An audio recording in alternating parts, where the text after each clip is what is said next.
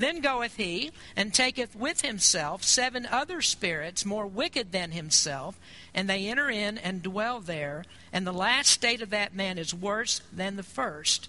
Even so shall it be also unto this wicked generation. Father, thank you for your word. Give us understanding as we look into it today. In Jesus' name we pray. Amen. You may be seated. Just a moment ago, I talked to you about context. So we do need to take just a moment to establish the context of these verses. And I want to take you back to the first part of April, right before Easter. And I spoke to you on the subject that time of what you say is what you are. And those messages were about the heart. Uh, Jesus used a sort of a parable in verses 33 through 37, and he described the heart of the man. And in doing that, he compared our heart to a tree. Now, I'm not going to take time to read those verses again.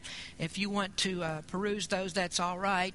But the gist of those verses is that the actions of a person will reveal what's deep down in his heart. That the things that you do, the things that you say, they're the overflow. What comes out of your mouth is the overflow of what's actually in your heart and in your mind. And a person that doesn't know Christ has an evil heart. His heart hasn't been changed by Christ. And so, what will come from that heart are evil deeds, and they certainly won't reflect those things that are of a born again Christian. Now, on the other hand, a true child of God who has received a new heart and has been regenerated by the Holy Spirit of God, he will demonstrate that change in his life. He'll live a different type of lifestyle. So he'll show the Spirit of Jesus Christ in his life, and like a healthy, good fruit tree, he will bear fruits of the Spirit. And that is, in essence, of course, the life of Jesus Christ in him. So he'll, he'll live that life of Christ through Christ, and, and that that life will be evident. So if you claim to be a Christian and there really is no evidence of your faith, then you don't have anything to prove it to others. You can't prove it to yourself, and certainly you're not going to be able to prove it to God. So Jesus used the parable of a tree to illustrate the wickedness of these people that he was talking to. These were the scribes and the Pharisees. They opposed him and they accused him of being in league with Satan, and that's because their hearts were evil. And so that evil spilled out into their speech, and they said, He cast out demons by Beelzebub, the prince of demons. And you'll find that in verse number 24. So, this whole section that we're reading about is about evil in a person's heart. And, and these people, they were not of God, they, they didn't love God, they were self righteous, and they were really as far from God as you could get. Now, going back to those thoughts that I, that I gave you just before we read the scripture, there are some people, by their activities, just the evil things that they do, that you think they must have a demon and some of them are terribly wicked. The fruit of their lives is plainly rotten. And so, what you want to do is you want to stay away from that kind of person because you don't want to be influenced by what they do. But our text verses today show us a different type of person. And this is one that, that doesn't really appear to have a demon. Everything looks good, everything is clean, this is a good moral person. He lives a clean life. It appears he has the outward evidence of salvation, but inwardly, he doesn't really have anything. There's no change that's actually taken place. And what appears to be good is actually terribly wrong. Now, the commentator that said that this was an eerie little parable, he had it right. Because this is another parable when Jesus is speaking of the heart only this time he's not talking about a tree, he's comparing it to a house. The house represents the heart, and that person without Christ is inhabited by something. And what Jesus is showing us here is the spiritual house is haunted because there are demons that live there. Now, let's take a moment and talk about this. And I want to start off by talking to you about demons, the activity of demons. Jesus says in verse number 43 when the unclean spirit is gone out of a man, he walketh through dry places, seeking rest, and findeth none. Now, that part there is talking about the spirit itself. Then he saith, I will return. The spirit says, I will return unto my house from whence I came out. And when he is come, he findeth it empty, swept, and garnished. I'm not going to spend very much time on this point, but I do want to just give you some information that you need to be aware of that'll help us in understanding what this little section is about. First thing that we need to know is that demons inhabit non Christians. A demon has a house, and he considers the body of a person who doesn't know Christ to be his house. Now, it's important to note here that a demon believes that he has the right to live there. He's the one who owns the house. And in this case, it talks about a demon who that decides to leave that house. Doesn't explain to us why he leaves, but he doesn't consider the house is no longer his. He knows he has the right to live in that house, and so when he leaves, he believes that he has the right to come back. He does as he pleases. And this is the way that demons work. They they go wherever they want. Lost person doesn't have any control over a demon, can't stop a demon from coming in. He can't stop the influence that demons have over him. And I don't want to uh, make it appear that demons are the cause of every evil that we do because we are well capable of working out the evil in our hearts on our own. We have wicked hearts. They're against God when we don't know Christ. And so we can do that evil. So demons aren't always the cause of it, but what demons do is they accentuate evil, they help to instigate it. And sometimes that is just a terrible evil. Sometimes it's it's in pe- demons are in people like you think about Charles Manson or some other serial killer, other types of deranged serial killers. Demon possession can actually cause such things as that. Most of the time, when we think of demon possession, we think of what happened in that movie, The Exorcist. That a person gets demon possessed and they start to spew out green vomit, and their head spins around backwards, and they levitate in the air, break chains that are trying to hold them down. Or we think of demon possession like the one that's in the book of Mark, and this is where a demon inhabited a man's son, and he drove that boy crazy. This boy would go and he'd jump into the fire, he would burn himself, he would do all kinds of crazy stuff. Or we think about Matthew chapter 8 and the story we have there of the two men that were maniacs that lived in a cemetery and they cut themselves. They were inhabited with thousands of demon, demons. So we have that kind of a picture of demon possessed people. It's the Halloween type of possession. It's the kind that you would expect to find in a haunted house. And in passing here, I, ju- I just might mention this in case we don't, don't understand it too well. It's a little bit confusing the way that Jesus states this. Uh, he said the demon walks through dry places and doesn't find rest. Now, most people believe the dry places there refer to uh, the bad habitation of demons, that they don't look for good places to go. A demon always goes to a bad place. So demons like to be in their house, they, they seek a place to live, they want a body to inhabit. And so, thus, you find thousands of them that were living in those. Uh, uh, men in uh, Matthew chapter 8, those demon possessed men. So a demon doesn't want to be dis- dispossessed. And when a demon is cast out, what he wants to do is to come in.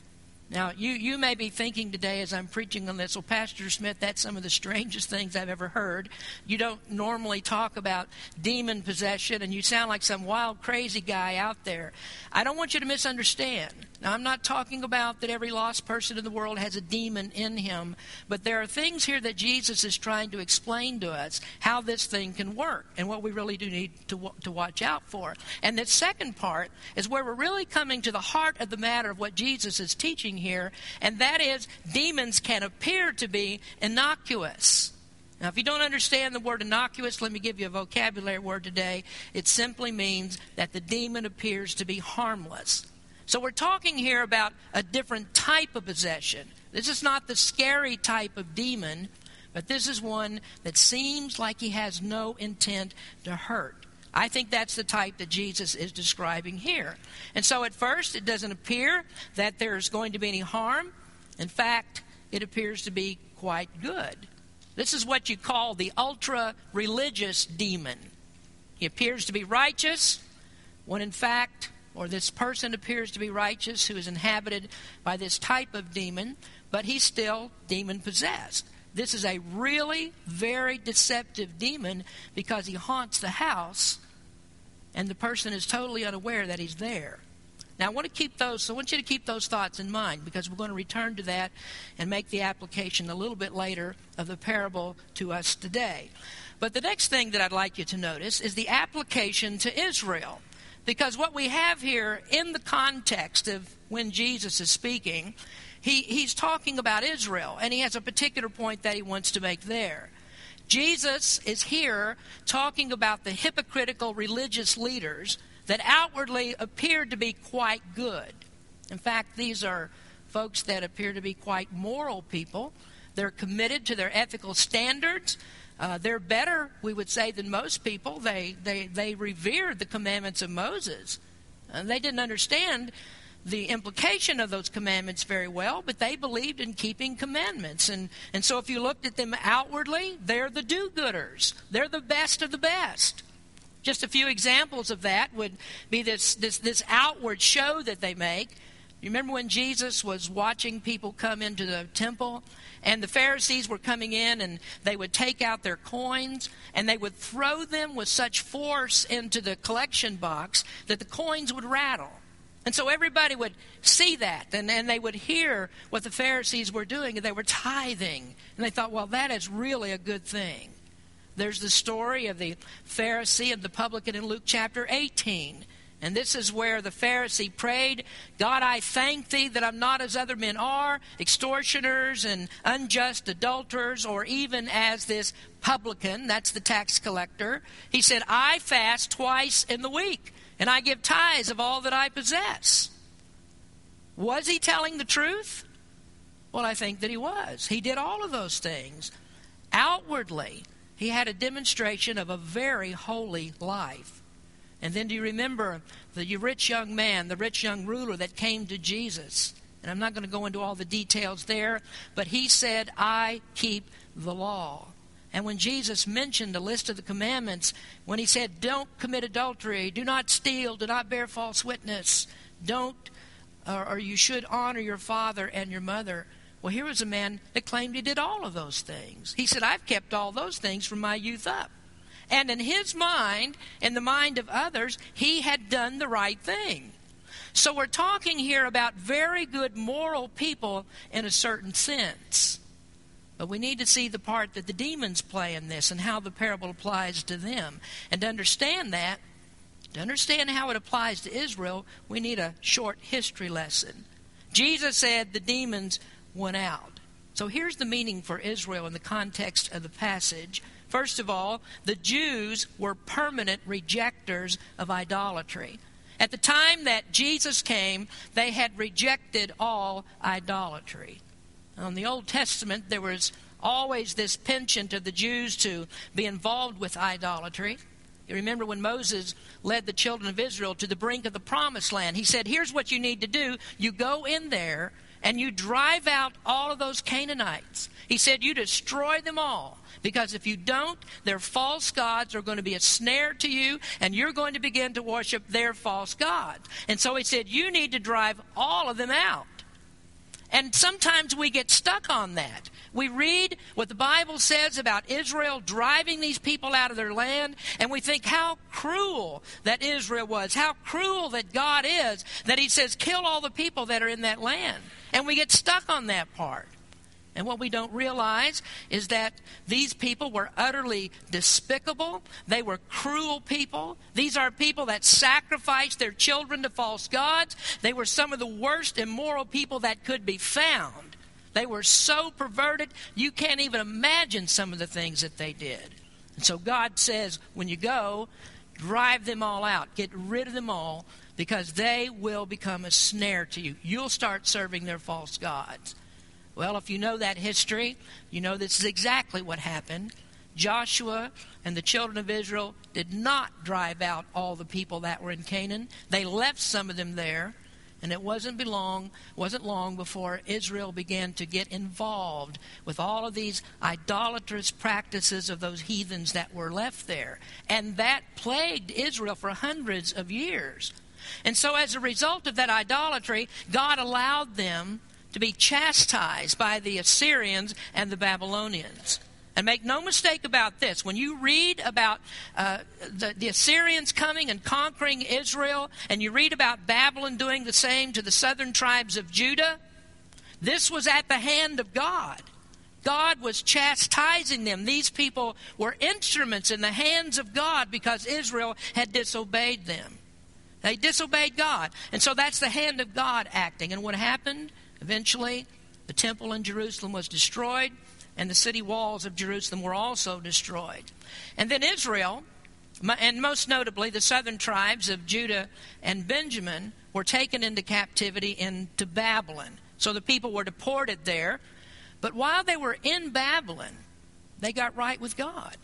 They God spoke to them again. And God led some of those people back out of Babylon and brought them back to Israel, and they rebuilt the temple and they rebuilt the city walls. And they knew what got them in trouble. It was because of all of that idolatry. And so when they were in Babylon, they wept over the condition of their country and wept over the sins that they had committed against God. And so they confessed those sins and they came back to God, and God gave them back the land. And from that point, Israel stopped worshiping false gods. And to this day, still in Israel, you have monotheistic people. They worship one God. In fact, you'd scarcely find a Jew today that is not uh, that, that practice any kinds of polytheism. They don't worship many gods. They have one God that they worship. So what Israel did then was to drive out the idolatry. They drove it out of their house, so to speak. And it was that that time period after they had driven it out that they did something else. And that was they began to pervert their monotheism. Between the time of the rebuilding of the temple and the time that Jesus appeared on this earth, there had come this sect of Pharisees that had arisen, and that sect was totally just had forgotten the commands of God or the real grace of God. They they had cold, they, or they instituted a cold, dead, formalistic religion. In the place of the grace of God, they, re, they put there the keeping of commandments, and that was their way of salvation. And so they thought that the better you kept the law, the better off you were. So if you keep ten commandments, you're good. And if you can keep ten that make you good, if you keep a thousand, that'll make you so much better. And so they just kept adding and adding and adding more laws on top of laws. And they, they kept those laws as best as they could, but they never had a real change of heart towards God. So what they did was to drive out the idolatry and they replaced it with something that was worse. And so if you look at verse 44, there's the house that is empty, swept, and garnished. That's the house of Israel. They cleaned up the idolatry. But in verse 45, something worse happens to them. Something more insidious is put in its place, and that is that horrible system of Pharisaism. And what they did was to reject Christ and to crucify him. Now, there's a second application that can be made concerning Israel, and that is the Jews temporarily received Jesus and John. Now, let me start with John the Baptist.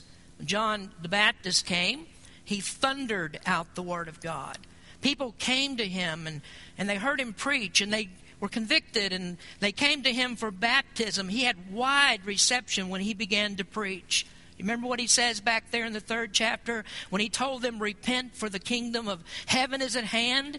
People were listening to that, and people were coming from everywhere to hear what John said.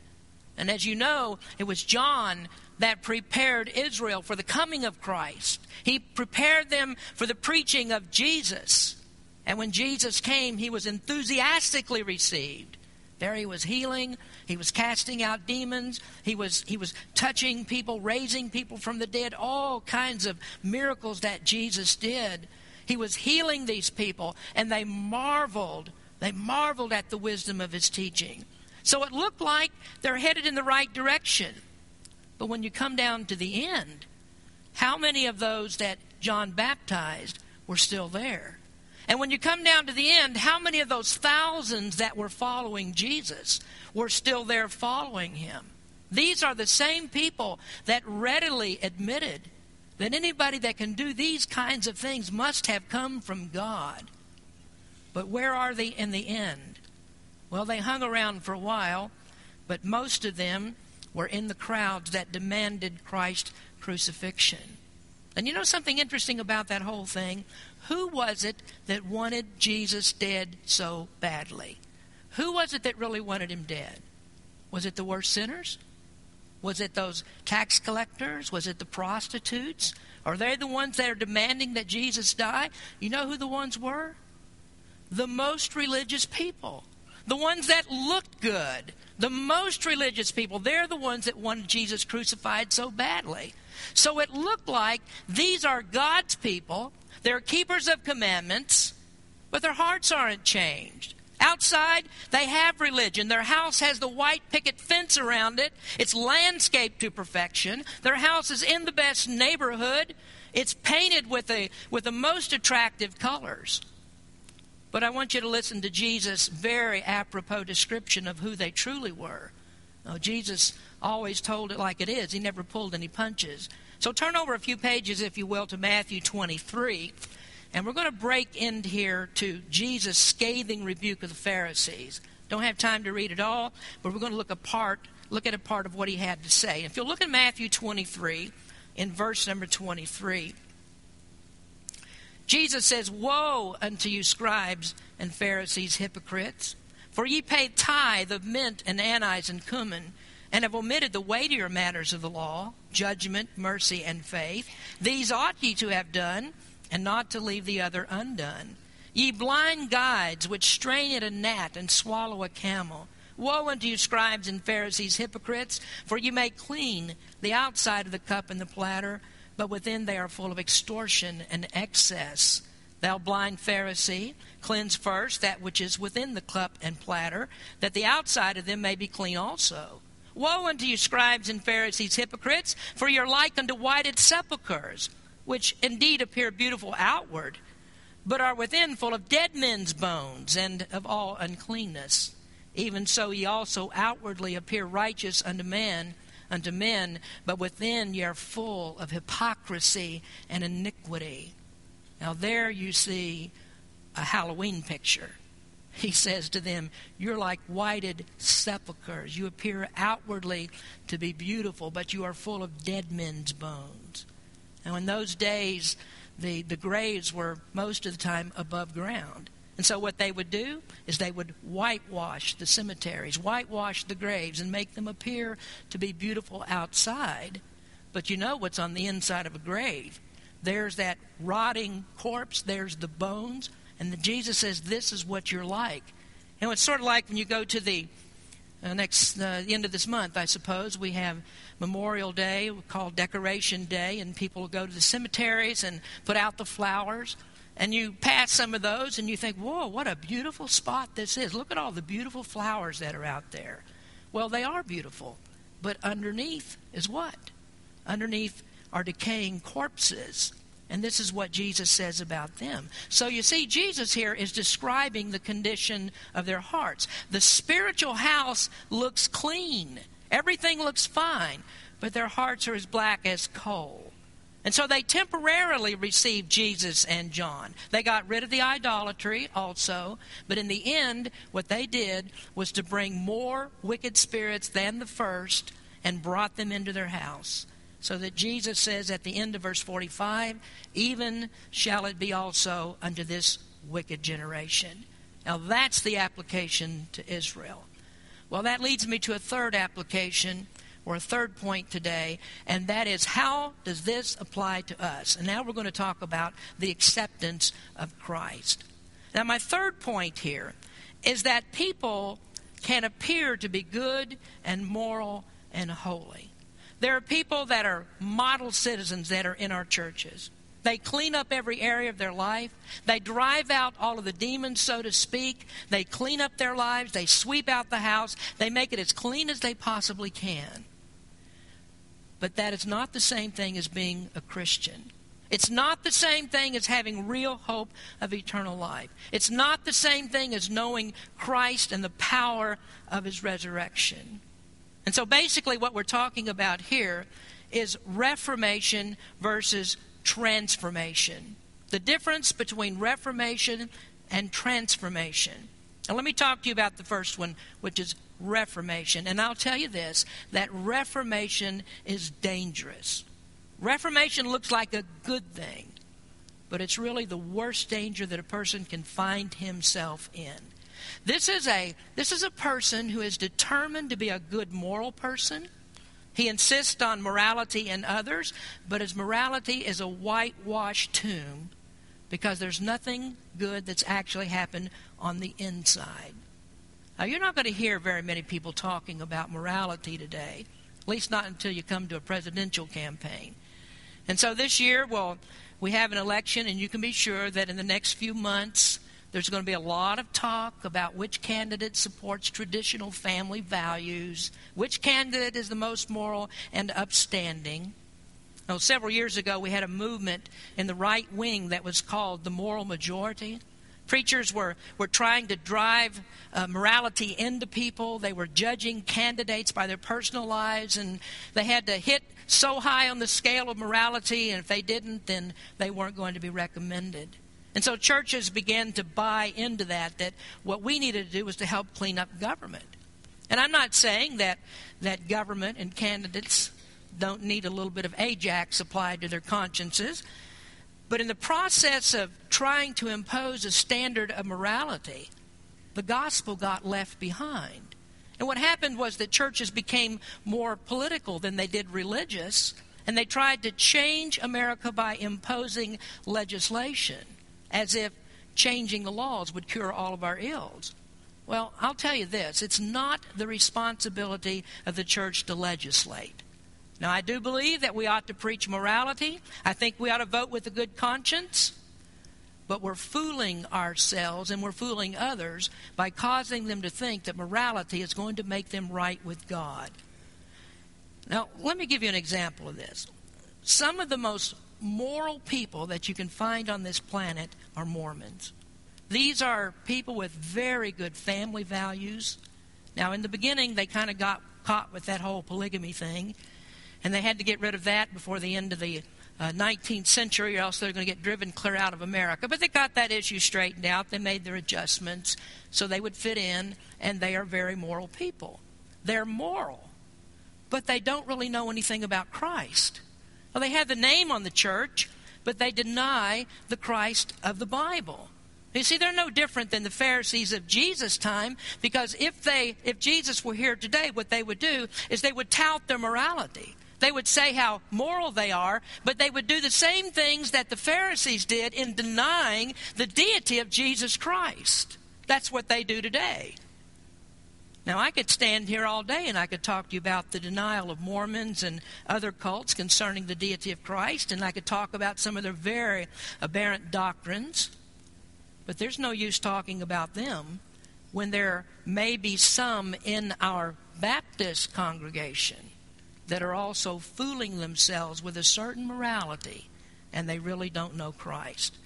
You see, there are people that claim Christ and they have their daily devotions they have family prayer time, they read the Bible, they practice Christianity, and they look like they're very much in step, right with everything that Christ taught. Now, these are people that have driven the demon out, and they've swept the house as clean as they can get it. One day they were bad, and the next day they were good. And so, what they did was to reform. And their house doesn't appear to be haunted. These are people that got religion like you got milk. These are people that got religion. This is what Charles Spurgeon said. He said, The man was a sinner yesterday, and he appears a saint today. Nobody knows how. You talk to him about the work of the Spirit in his soul, convincing of sin, breaking him with the hammer of the law to feel that his righteousness is 99 filthy rags. He does not understand you. The unclean spirit is gone out of the man, and that is all. That's the deception of the demon. He, he leaves the man for a time in that reformation just to set him up for something that's worse.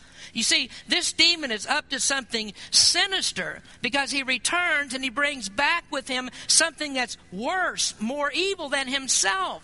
What he's done is to give a person a false assurance of salvation. Now, the hardest people to reach are people that are sitting in churches that think there's nothing wrong with them. The hardest people to reach are church people that sit in the pew every single week and they're satisfied that they're clean as a whistle. They have all their rules down. They have that list. They believe they're doing fine because they're keeping up their standard. And what they are is modern day Pharisees. They bound themselves to a standard that they can keep. They're impressed by their own standard, standard, and so are others. And so they're contentedly still on their way to hell. Have you ever thought about that? If I were to ask you today, can you feel the real moving of the Holy Spirit in you? If I were to ask you, have you ever felt so vile and wicked that there was no hope for you? Have you ever felt that you were broken in your sin? Did you become a Christian because you thought that would just be better for you, that you get something out of it if you acted a little bit better? Or did you become a real Christian because you saw how horrible your sins were? You saw that you were headed to hell, and with grief in your heart, you bowed your head and you cried out to God for mercy. How did you get your religion? That's the question, isn't it? How did you get your religion? Did you create that? Or was it God that worked in you? And so, when you were reformed and you cleaned up your life, what was the motivation for that? Did the demon come back? And if he did, what did he find? Did he find a house that was empty? Nothing actually there. And so he just comfortably, comfortably moved back in and brought with him seven other, buddy, other buddies. So the question is are you really a Christian or are you a haunted house?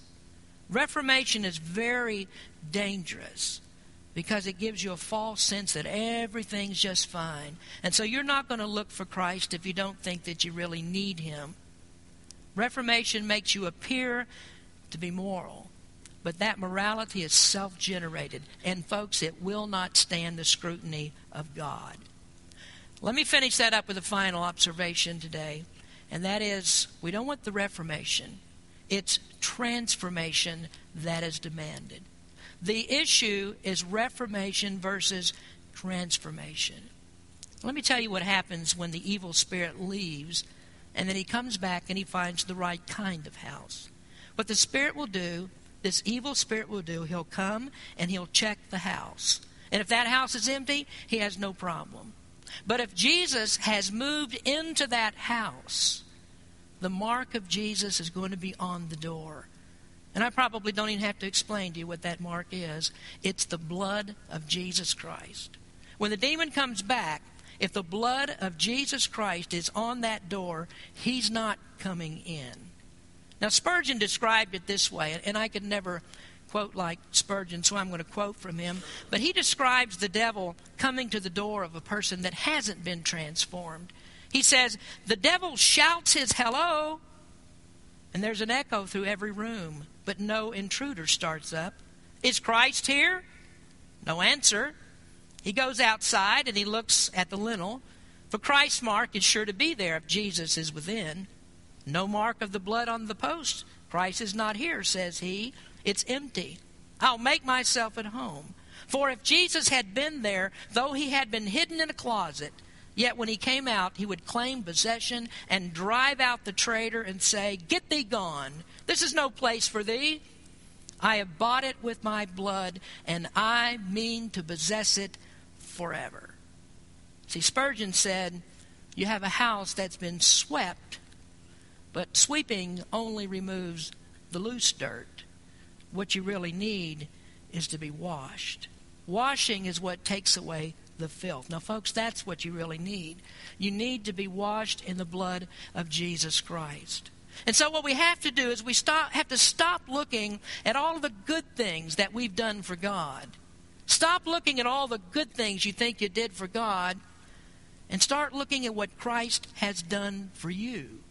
You see, what God did was He sent His own Son into the world to die for you because you never could be good enough for Him. He doesn't look for your morality. He doesn't look at that. He doesn't care anything at all about your morality. You see, demons can make your house look fine on the outside, but they get hidden in every room of the house. And each time that a gospel message is spoken to you, the gospel tries to penetrate, and in every crevice of your heart, behind every door, there's a demon. And those demons are blocking the gospel of Jesus Christ. And what has to happen is that demon has to be driven out to stay out. And the only way that happens is when you humble yourself before God and you admit that you're no count, you are no good, and you need Christ to save you. You're a vile, wicked sinner. You need Christ. And you see what Jesus is saying here? He's warning people stay away from the moralist. And I'll get to it in a minute. Morality, there's nothing wrong with morality in itself, but Jesus is saying stay away from the, moral, uh, the moralists if morality is the only thing that they have to offer. Because if that's all they have to offer, they'll damn you worse than if you had a hundred idols in your house. At least then you'd have something to show that you'd done something wrong. You could prove to yourself how wrong you were. And so, reformation instead of renewal, instead of transformation, will fool you. And what it will do, will keep you headed for destruction. And this is why Jesus never preached morality. You never find Jesus preaching morality for salvation. And that's because he knew it would do no good. You need salvation and you need transformation. So Jesus never asked anybody to clean up before they come to him. He never asked anybody to do that. He never said for you to turn over a new leaf. And that's because your efforts at sweeping is exactly what he wants you to abandon. And so I ask you again where did you get your religion? Did it come from you or did it come from God? Did God speak to you through the Holy Spirit? Do you even know what that means? Do you know what it means to have God speak through the Holy Spirit? Well, if you don't know, then what you need to do is confess your sins to Christ and trust Him and have your house washed and Christ move in where no demon can ever come again. Now, you see, you might not think your house is haunted. Many people don't because they examine the house and they don't find that the walls are smeared with filth. And they don't find there's dirt and filth down in the carpets. There's not some ghoulish figure that's looking out all of the windows. Something's far worse because what's happened, they've become inhabited or haunted by an innocuous demon. And that might be your morality that fools you into thinking that you're fine. But what's going to happen is your house is going to burn to the ground and you're going to be in it. So you make sure you haven't been duped. God demands transformation. And that only happens when Jesus saves you and changes your heart. And so, as we look at this passage, whether Jesus is talking about trees, or he's talking about houses, or he's talking about the heart, it all amounts to the same thing. What he wants to know what is in your heart. Now, one last thing before I let you go. The danger of Reformation is that you stand more accountable to God. And you know why that's true? It's because you have more information. You, you know now something needs to be different. You know, you know something has to change. Now, the poor old idolater, he just keeps on worshiping his idol. He doesn't know he needs to change. But you know better. You know that you need to be moral. I mean, that's the command from God. You know that you need to be moral. And so the knowledge of that is only con- going to condemn you further if you don't trust Christ. Now, Jesus said about those cities of the Gentiles, He said, they're going to fare better in judgment than will the Jews because the Jews had the light. The Jews had the gospel preached to them. The Jews had the kingdom promised to them. The Jews had Jesus Christ right there living among them, and they didn't believe. And the same thing is true for people today. You have the gospel preached to you, you have the Bible, you have something you've been told that you ought to believe. And if you don't believe it, then you stand under greater judgment. Far worse in judgment for you. If you sit there and you say, Oh, I'm fine. I'm fine because I'm keeping my standard up. I'm keeping my rules up. And yet you don't really know Christ. Now, I'm going to close with that. That's not all that I could say, but that's all I've got time to say today. Folks, I hope it's enough that you understand what is it that's really in your heart. Let's pray. Father, we thank you for your word and for this opportunity that we've had to gather here today and preach from this holy word where it tells us what we must do to be saved. And we want to make that so clear to people today that it's not our goodness, it's not the works that we do, it's not the efforts that we have to clean ourselves up and try to go in a right direction. The only one that can make this right is Jesus Christ. And it's only made right by trusting Him completely, fully, surrendering everything that we have to Him, knowing that we can never help ourselves. Lord, I pray that you'd speak to our hearts today. And then that people here that may think they're Christians because they've made a profession of faith at some time or another, and they're just leaning on that, or they're leaning on the moral code that they keep, but they haven't really met you. I just pray, Lord, that you would convict people today and make us understand we must come to you for salvation. Bless our people today. Uh, give us the Holy Spirit to guide us today. In Jesus' name we pray. Amen.